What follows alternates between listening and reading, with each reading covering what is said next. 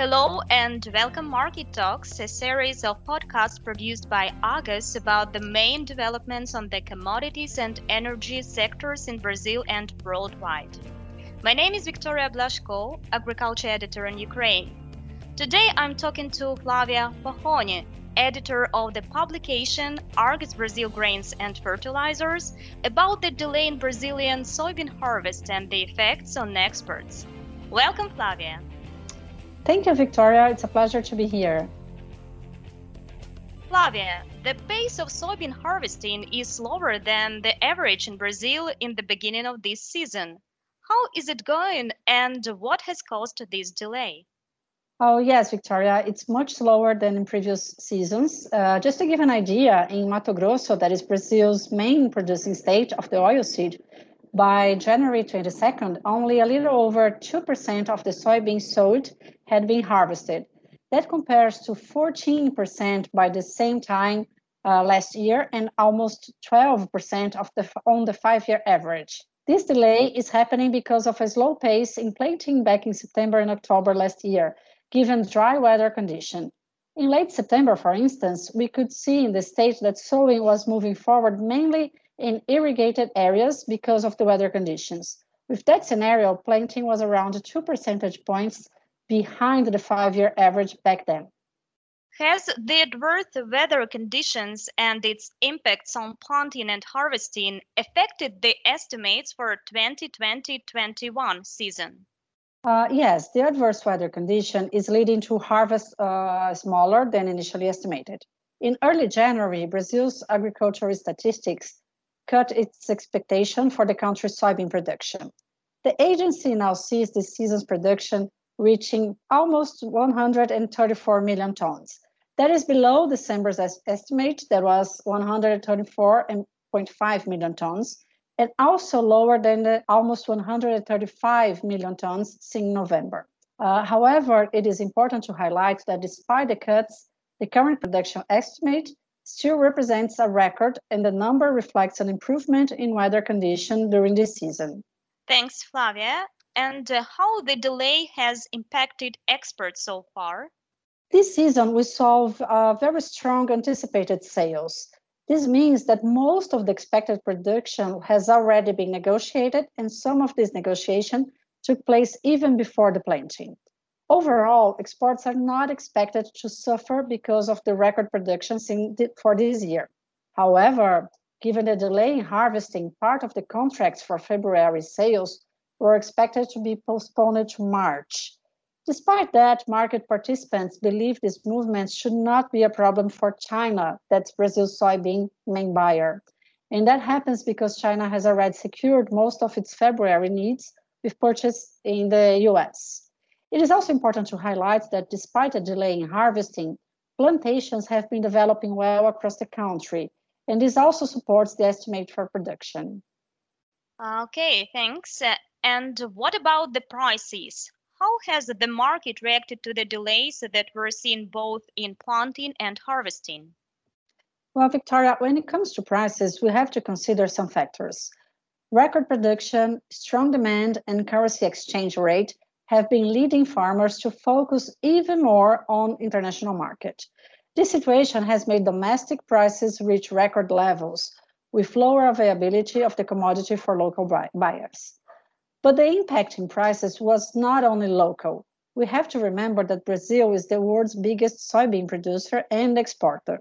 So the delay in both planting and harvesting of the commodity had its impact on in international prices too, from November to mid January, for instance, the concerns about an uncertain supply outlook from Brazil gave support to soybean prices at the Chicago Board of Trade, with the March contract, for instance, rising by more than 30% in the period. And in this scenario, what can you say about the premiums? Uh, Victoria, port premiums in Brazil have seen strong movement since last year. Argus Brazil Grains and Fertilizer started publishing premiums uh, in the Paranaguá paper market over the Chicago Board of Trade in early November. But before publishing them, we were already following the market on a daily basis, and we have seen how intense this market moves. Back in September, port premiums were showing some firmness because of the potential delay in deliveries that was anticipa- anticipated at that moment. The Paranaguá paper market premiums for February were showing an increase of more than 15% in only the first half of the month.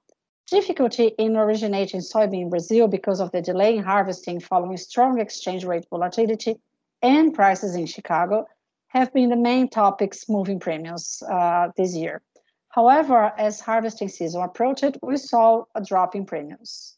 Early November, the range of bids and offers in Paranaguá paper market for February was of uh, 118, 128 cents per bushel over CBOT. One month later, bids were around 10 cents per bushel lower, while offers were almost 15 cents per bushel below.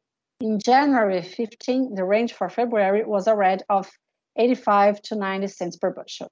Uh, it is important to point out that the drop was not linear. As an intense market, there were ups and downs, and several deals reported over the past months.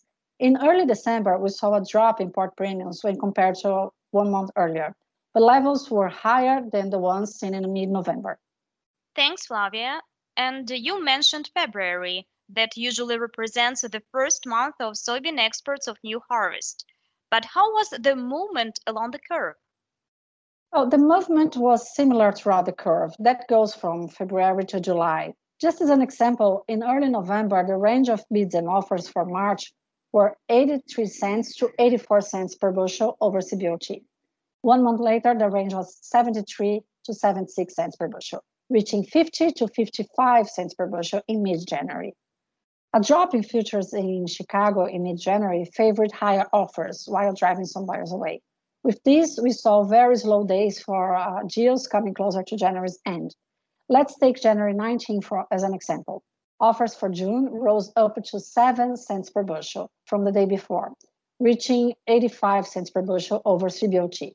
However, uh, bids remained stable at 77 cents per bushel. The movement in Chicago impacts not only Brazilian export premiums, but also the prices in China.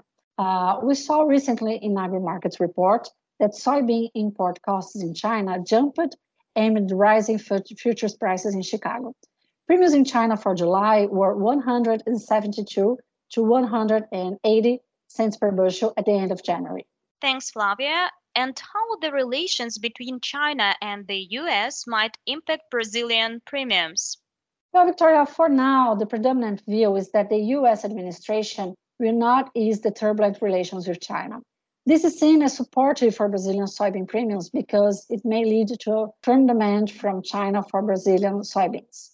We are seeing some market estimates showing that China still needs to buy more 24 million tons of soybean in the international market to meet its demand until Argus. Most of this additional volume tends to come from Brazil, as the harvest has just started and currency is making Brazilian commodities more competitive abroad. Thank you very much for your answers, Flavia and thank you for tuning into our August podcast.